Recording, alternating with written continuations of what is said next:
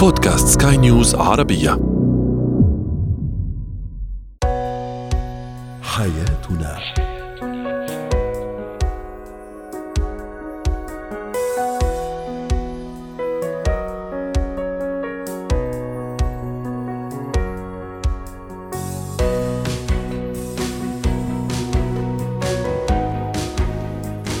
مستمعينا الكرام أهلا بكم معنا إلى حياتنا فضاؤكم اليومي الذي يعنى بشؤون الأسرة وباقي الشؤون الحياتية الأخرى والذي يمكنكم الاستماع إليه عبر منصة سكاي نيوز عربيه dot com slash podcast وباقي منصات سكاي نيوز العربية الأخرى. شاركونا عبر رقم الواتساب 00971 56 ثلاثة. معي أنا آمال شابه خطورة مراقبة الشريك بل التجسس عليه والبحث في أشيائه. لماذا هذا السلوك من قبل بعض الأزواج والزوجات وكيف يؤثر ذلك على الحياة بينهما؟ قلق الانفصال عند الطفل أعراضه أسبابه وطرق التعامل معه. وأخيرا إتيكيت المشتريات أثناء فترة الخصومات والتخفيضات. هو وهي. لماذا يتجسس البعض بعض الأزواج على زوجاتهم؟ ولماذا تتجسس بعض الزوجات على أزواجهن؟ ما تداعيات ذلك على العلاقة بين الشريكين. لما نقول تجسس قد يكون مراقبة لصيقة وقد يكون أيضا التفتيش في أشيائه أو أشيائها أو أغراضها أو أغراضها. للحديث عن هذا الموضوع رحبوا معي بالدكتورة ريما بجاني الاستشارية النفسية والأسرية. سعد أوقاتك دكتورة ريما. أهلا وسهلا فيك معنا اليوم في هذا الموضوع. وسؤالنا التفاعلي ما هي خطورة مراقبة الشريك والتجسس عليه والبحث في أشيائه؟ هند تقول هي أقبح عادة التجسس على شريك حياتك.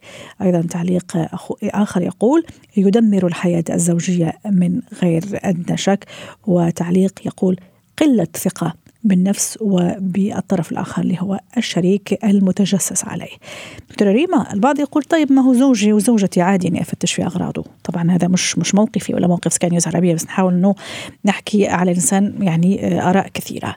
البعض يقول مستحيل ممنوع هو في خط أحمر لا يجب أنه نتعداه حتى إذا كان زوجي أو زوجتي. وبعدين وين الثقة بي وين الثقة بنفسي؟ طيب إيش اللي يخليني أنا كزوجة أراقب زوجي مراقبة لصيقة 24 ساعة بل بالعكس أتجسس عليه. أخضع لأقصى أنواع التجسس تليفونه هاتفه وباسورد تبعه كل شيء. ونفس الشيء بالنسبة لي كان كزوج أيضا أراقب زوجتي 24 ساعة وأتجسس عليها. بل بالعكس ممكن حتى أخلي أطفالي أولادي يجيبوا لي ممكن وين راحت؟ شو عم تعمل؟ شو عم يعني؟ ليش هذا التصرف من قبل بعض الأزواج والزوجات؟ المقدمه اللي بلشت فيها فينا نطلع منها كذا صح. يمكن عشرات الحلقات لأنه كل نقطة قلتيها هي بحد ذاتها موضوع. طيب أنا وهيك كنا مثل العادة رح نروح الشوار بالعمق بأي معنى. قبل ما أقول شو الأسباب وشو ضررها وشو ضررها وخاصة بس قلتي لي دخلوا الأهل دخلوا الأولاد extra يعني أضرار بالجملة. خلينا نروح أنا وياكي أول شيء ال attitude ليش ليش الشريك وقت يقوم بهالفعل شو في ورا هالفعل؟ كوني أكيد بمجرد ما يفكر بهالفكرة. يعني ليك قد إيه بالعلم أنا هيك عم نروح؟ تيقوم بفكر يعني رح اوصل هيك على الثقة وعلى كل الأمور يمكن الظروف قطعوا فيها اللي بدك إياه رح نحكي. بس بالأول عن جد في نقطة أساسية إنه أنا اليوم تفكر بهيدي النقطة إنه اتجسس وراقب اللي هي نقطة كثير بشعة ورح أقول لك ليه. أنا اليوم منطلق من قلق بعد ما عملت شيء. أنا اليوم ليه بدي أروح أتجسس؟ أو آه يعني أنا اليوم منطلق من فكرة مقلقة خلتني أقوم بهالفعل. قبل ما أوصل إنه هالفعل شو رح يسبب لي أضرار؟ طيب أول شيء في فكرة مقلقة خلتني أروح. اثنين هي أول ضرر بعد ما قلنا شيء اثنين بمجرد ما أنا منطلق من من من قلق معين أو من خوف معين يعني أنا اليوم كل شيء رح أشوفه راس راسي وذهني رح يحوله لشيء غير إيجابي. هون إذا بدك الضررين الكبار بعدين بكمل أنا هيك بقول لك أكيد privacy ال privacy حياتي الخاصة ما حدا له حق يفوت علي. اليوم التجسس هو بيضر ما بيفيد. أنا اليوم بكون عم بستثمر كل طاقتي بهذا المحل so عم عم عم عم بنسى أمور ثانية بحياتي. اليوم أنا عم عود اولادي على موضوع ما لازم يكون عم يعيشوه ابدا. وأكيد عم حسب الشريك أنا بوثق فيه بغض النظر في الأشياء اللي صايرة بيناتنا أو مش صايرة بيناتنا. أيوه بغض النظر عن الأشياء اللي صايرة بيناتنا. في البعض دكتورة ريما وبرجع بقول أنا ما عم أبرر بس البعض يقول لك ما هو أجبرني؟ هو عنده بدل التليفون ثلاثة وأربع تليفونات. أنا شفت تليفون مرة مخبيه في درج صندوق السياره مثلا. أو هي أجبرتني يعني هي قالت لي أنا رحت آه، عند صديقتي بس لا اكتشفت إنه هي راحت للسوق. يعني هو ممكن يعني خبت لي أسباب ممكن تخصها هي بس مش بالضرورة إنه في شيء خطأ. بس الفكرة إنه هو أجبرني وهي أجبرتني. هو فتح عيوني على هالموضوع أو هي فتحت عيوني. هل هذا مبرر يا دكتورة؟ منه مبرر رح أقول سريعا، أول شيء المراقبة بتتعب الشخص اللي عم بيراقب قبل الشخص الثاني. صحيح. ما بتخليه هو يفوت بهيدا إنهاك نفسي وجسدي 100% لأنه كثير كثير يعني ويصير يتصرف تصرفات جدا صبيانية وتصرفات ما تليق به يعني صراحة. 100% هي بتصير زيادة، فإذا أنا اليوم بغض النظر إذا في تصرفات غير مقبول إذا ما قلنا الشريك أو حتى عنده سوابق رح روح هالقد فيها، أنا اليوم طريقة التعامل هي مش بالتجسس، طريقة التعامل أنا اليوم موجودة بهالزواج أو وجودي بهالعلاقة، النمو إذا بدك النضوج، يعني أنا اليوم حتى رح رح رح روح لاسوء سيناريو، أنا زوجي أو زوجتي عملوا شيء خليني بفوت بهذا الإطار، أنا اليوم ما في نضوج. الإنسان بده يكون هو عم يتحمل أغلاطه وعم يتغير هو بطريقة تصرفاته. وهون بنصح شوي الشريك إنه قد ما في يكون open book يعني أنا اليوم ما اكون كمان منغلق ومسكر على حالي إنه في fine line في خيط رفيع بين إنه أنا اليوم عندي حياتي الخاصة بس الحياة الخاصة ما تأذي العلاقه وكون أنا اليوم عم طمن بين شريكي بدون ما أكون عم بعمل له تقارير يومية. مشان هيك اليوم إذا بدك لو كان تصرفات شريكي عم بتدفشني ممنوع اندفش لأنه ما بتفيدني بالعكس بتزيد لي المشاكل وبتزيد لي اول شيء المشاكل اللي أنا. بينما أكيد نحكي فيها ونلاقي حلول منطقية لهيدي التصرفات اللي عم تدفشني لأنه عندي أنا قلق أو بتصير تسمع بقول لك عندي trust issues إنه عندي مشكلة بالوثوق أو كذا. no هودي أمور كلها بينشغل عليها وقتها أنا أعرف لاقي أول شيء بالمباشر بالسؤال المباشر هذا التصرف من وين نابع؟ شريكي بده يكون على قد المسؤولية ويجاوب على قد هذا التصرف من النابع ونقدر اثنيناتنا نلاقي حلول لها بس على الأكيد طيب. مش بالتجسس لأنه هي طاقه سلبية لل صح. طب دكتورة للأسف يعني صار اللي صار وكمشني زوجي وأنا عم أتجسس على موبايله أو كمشتني زوجتي وأنا أتجسس على موبايلها وعلى يعني أغراضها حقيبتها مثلا الخاصة. آه، أكيد موقف منه هين وصعب على الاثنين عرفتي كيف؟ أنا ممكن في لحظة من اللحظات ما أعرف أقول شو عم شو عم يصير أو ليش عم تعمل هيك. آه، إيش الموقف الأصح؟ سواء من قبلي أنا اللي عملت هذا السلوك أنا تجسست على موبايل زوجي أو على شنطة زوجتي لما يعني يعني يعني آه، يفضح الأمر أو أنكشف. وكمان الطرف الآخر شو يقول يعني؟ أعطيني السيناريو الأصح. هون تمام. هون أنا رح أقول لك رح أستفيد. بما إنه ما قدروا يعملوها قبل ما يوصلوا لها حتى نعملها هلأ. يعني نعم. أول شيء أول شيء لازم أعمله اعتذر. أول شيء. أول شيء اللي عم بيقوم باتصال بقول له أنا بعتذر عن هذا الموضوع بس هيدا التصرف نابع من واحد اثنين ثلاثة أربعة. ساعتها يقول شو مخاوفه وليش عمل هيدا التصرف؟ سو هون صار الوقت المناسب عن جد. خلص ما بقى في شيء نخسر مثل ما بيقولوا. خلينا نقول بوضوح إيش اللي قطعنا فيها بس على الأكيد بالأول لازم نعتذر. هلأ الشريك لازم يتقبل لو زعجوا هالموضوع حتى خصوصيته انتهكت وكل هيدي الأمور لازم يقبل هذا الاعتذار ويكون كمان ناضج بتفكيره ويقدر يعطي اجوبه ما يحس حاله هو تحت المهجن ما بيقول. عم نستجوبه إنه أكيد طريقة ما تكون استجواب، نحن اليوم إذا بدك هيك سريعا بقول لك إياها طب إذا أعتذر أنا أنا أنا أنا عم فتش في أغراض زوجي أو زوجتي أول ما كمشني أو كمشتني أقول سوري أنا آسف أو أنا آسفة. طيب بعدين؟ بعدين لازم ضروري نعرف شو من وين نابع هذا التصرف. أنا اليوم آه، وقت برمت بغراضك مش قصدي اتطفل عليك مش لأنه عندي إياها عالم هذا موضوع ثاني في ناس عندهم إياها عادي لا لأنه أنا عندي مخاوف وما قدرت أعرف حلها إلا بهالطريقة. بليز طيب. أنت ساعدني تحلها. بس كذا ويخلص الأمور على خير يعني. هيك لازم إذا عندنا نضوج ببعض المحلات ضروري لأنه اليوم إذا أنا بفهم أنا اليوم طيب ممكن هذا كمان يعني على فكرة الموضوع رائع وفيه يعني كثير زوايا. آه، ممكن كمان أنا ك كشريك يعني تم التجسس عليه كمان ممكن أنا ما راح أثق مرة أخرى. أغراضي أخليها عندي عرفتي كيف؟ موبايلي أرجع حرص إنه يكون آه، بعمل باسورد جديد أغير باسورد يعني قصدي آه، إنه ممكن آه، يعني المشكل يجر آخر. فمشان هيك زي ما تفضلتي موضوع الوعي أكون متفهم أنا ما أرجع أكرر هالطريقة. والشريك يحاول فعلا يتفهم هذا الدوافع. شرط إنه لا تتكرر سواء كأسباب وأيضا كنتائج باختصار. وهون إحنا كنا عم نقول إنه أنا اليوم إذا وضحت من وين نابع هذا التصرف وشريكي ناضج إنه فهم أنا اليوم طريقة تصرفي كمان دفشت يمكن شريكي يقول بهذا الموضوع. وأنا كمان علي مسؤولية ببعض المحلات وأنا قلت لك لازم يكون في نضوج. إذا ما في نضوج فاتت المشاكل كلها ببعضها صح. نحن يوم بدنا نكون ناضجين بالتعامل بهذا الموضوع لأنه إحنا علاقتنا بتهمنا. نوضح نشرح نعتذر نتقبل. ونقلب الصفحة ونبدأ صفحة جديدة. مضبوط طبعا. حلول المستقبل. شكرا لك دكتورة ريما. ساعدتينا رائعة. مبدعة ككل مرة. وأتمنى لك أوقات سعيدة.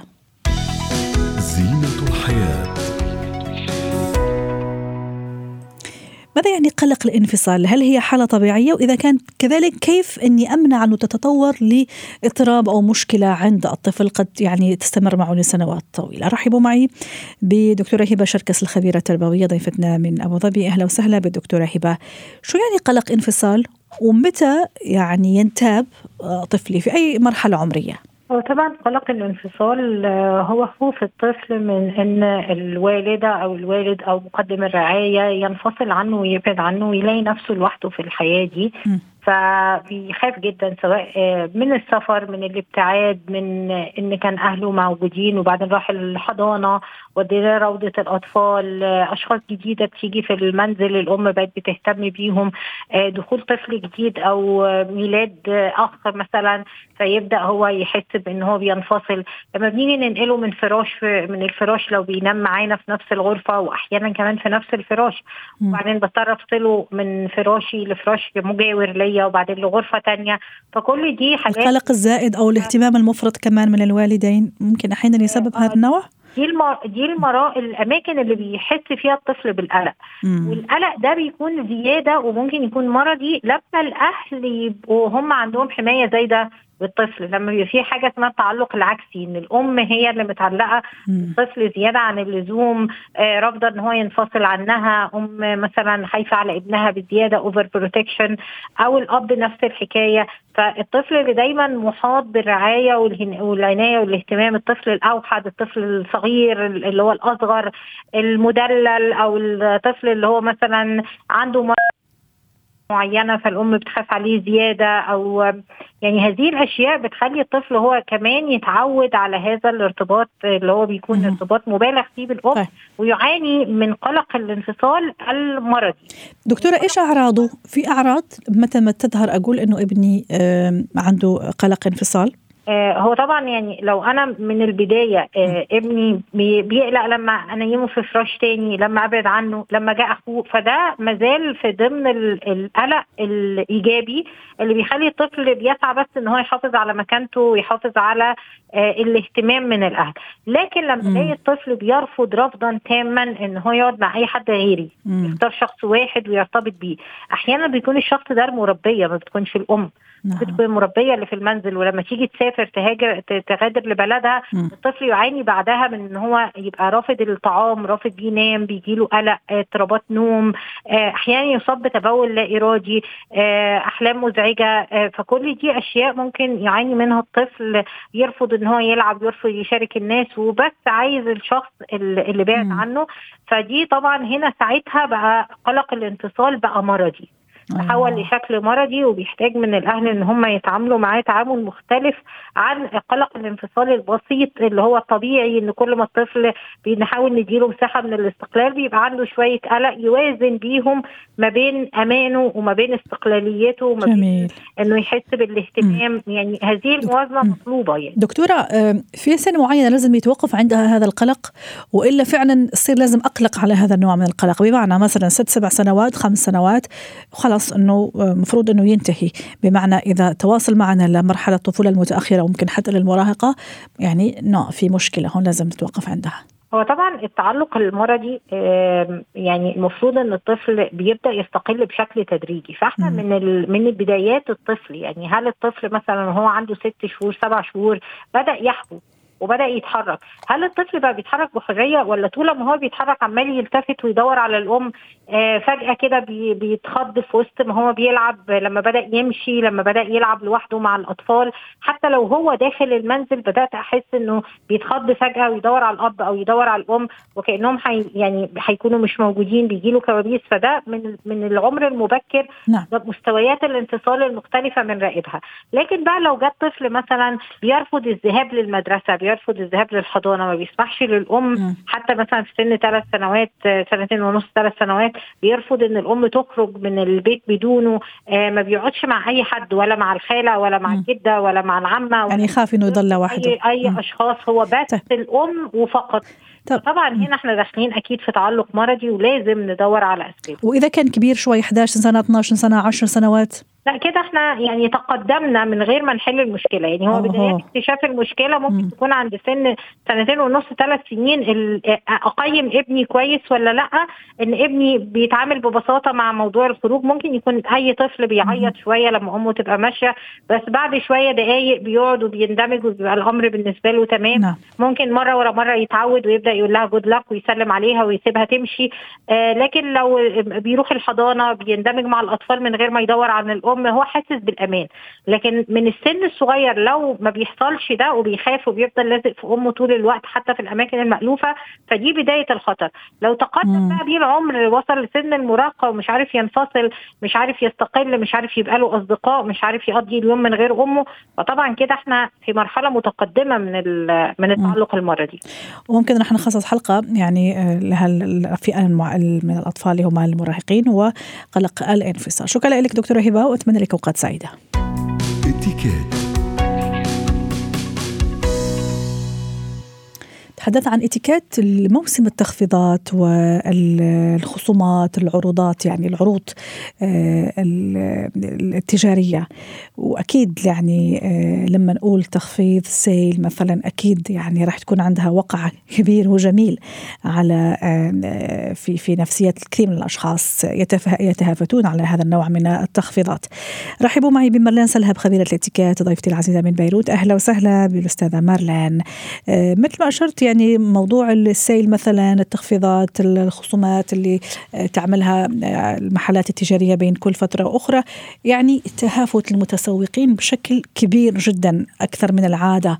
وممكن في بعض الأخطاء الهفوات اللي يقوم بها ال- البعض من المتسوقين أحيانا كمان الباعة فيصير فوضى يصير يعني سلوكيات مش لطيفة. مشان هيك اليوم حبينا يعني نتوقف عن هالموضوع اللي لي واللي علي في مواضيع في موضوع التخفيضات وفترة التخفيضات. شوفي أغلبية الأوقات آه، وهيدي إحصاءات انعملت إنه بنشتري إشياء مش عايزينها. بس لأنه في آه، سولد لأنه في. تنزيلات صح هلأ ال- ال- ال- الشخص اللي بيبقى صدقا بيعرف يستفيد من التنزيلات هو الشخص اللي بيبقى عامل أول شيء بادجت معينة. بيبقى عارف وكاتب شو بده عارف خزانته كمان عارف نعم. خزانته يعني م- مرتب خزانته يعني متخلص من الأشياء أو متخلصة من الأشياء اللي ما تحتاجها فبالتالي أكيد نعم. أنا راح أعرف الشيء اللي يلزمني واللي ما يلزمني لكن عادة ست مارلان لما نقول تسوق تخفيضات وتنزيلات أكيد يعني محلات تجارية مليانة بالأشخاص خاصة مثلا إذا تم الإعلان عنها بأيام إنه مثلا من اليوم الفلاني لليوم الفلاني في تخفيضات أكيد الناس تروح يعني بشكل آه، كبير ممكن في زحمة في الباركينج زحمة في المحل التجاري آه، ممكن نصير مثلا نقيس أغراض ونرميها للأسف.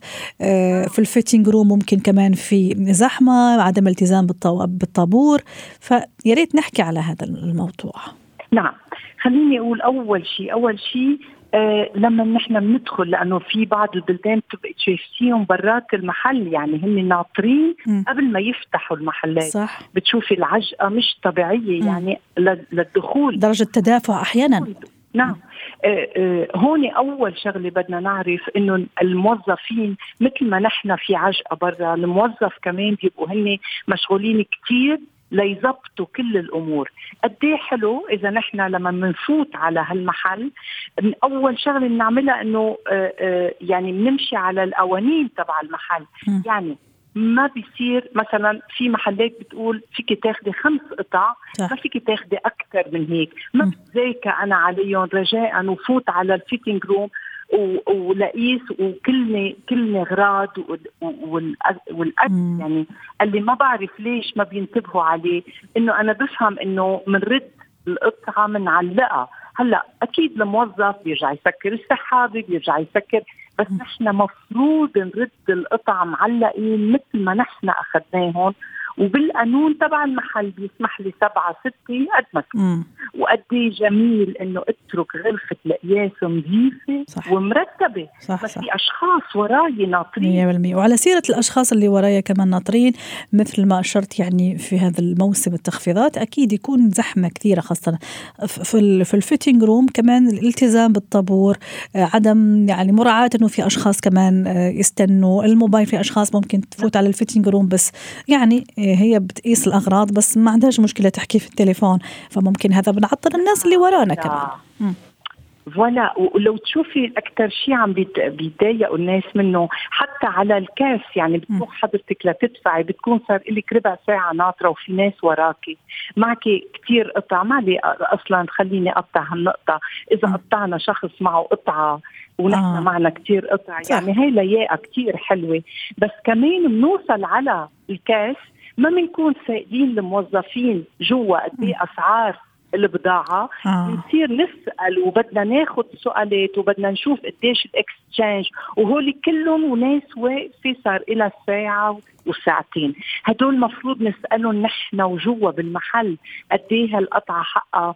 ولما نأخر الناس اللي موجودة على الكاس ولا نجرب نحكي على السيلولر لما نحن بنوصل للدفع.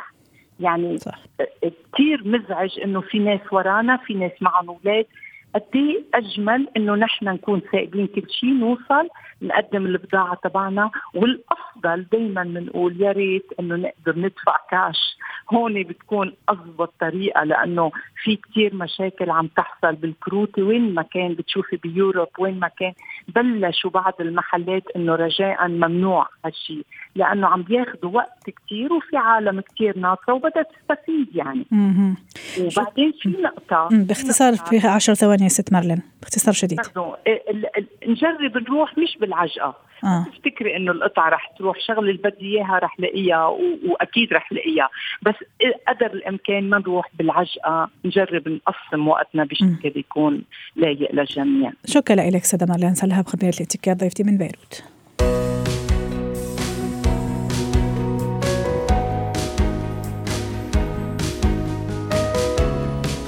ختام حلقة اليوم من حياتنا. شكرا لكم وإلى اللقاء.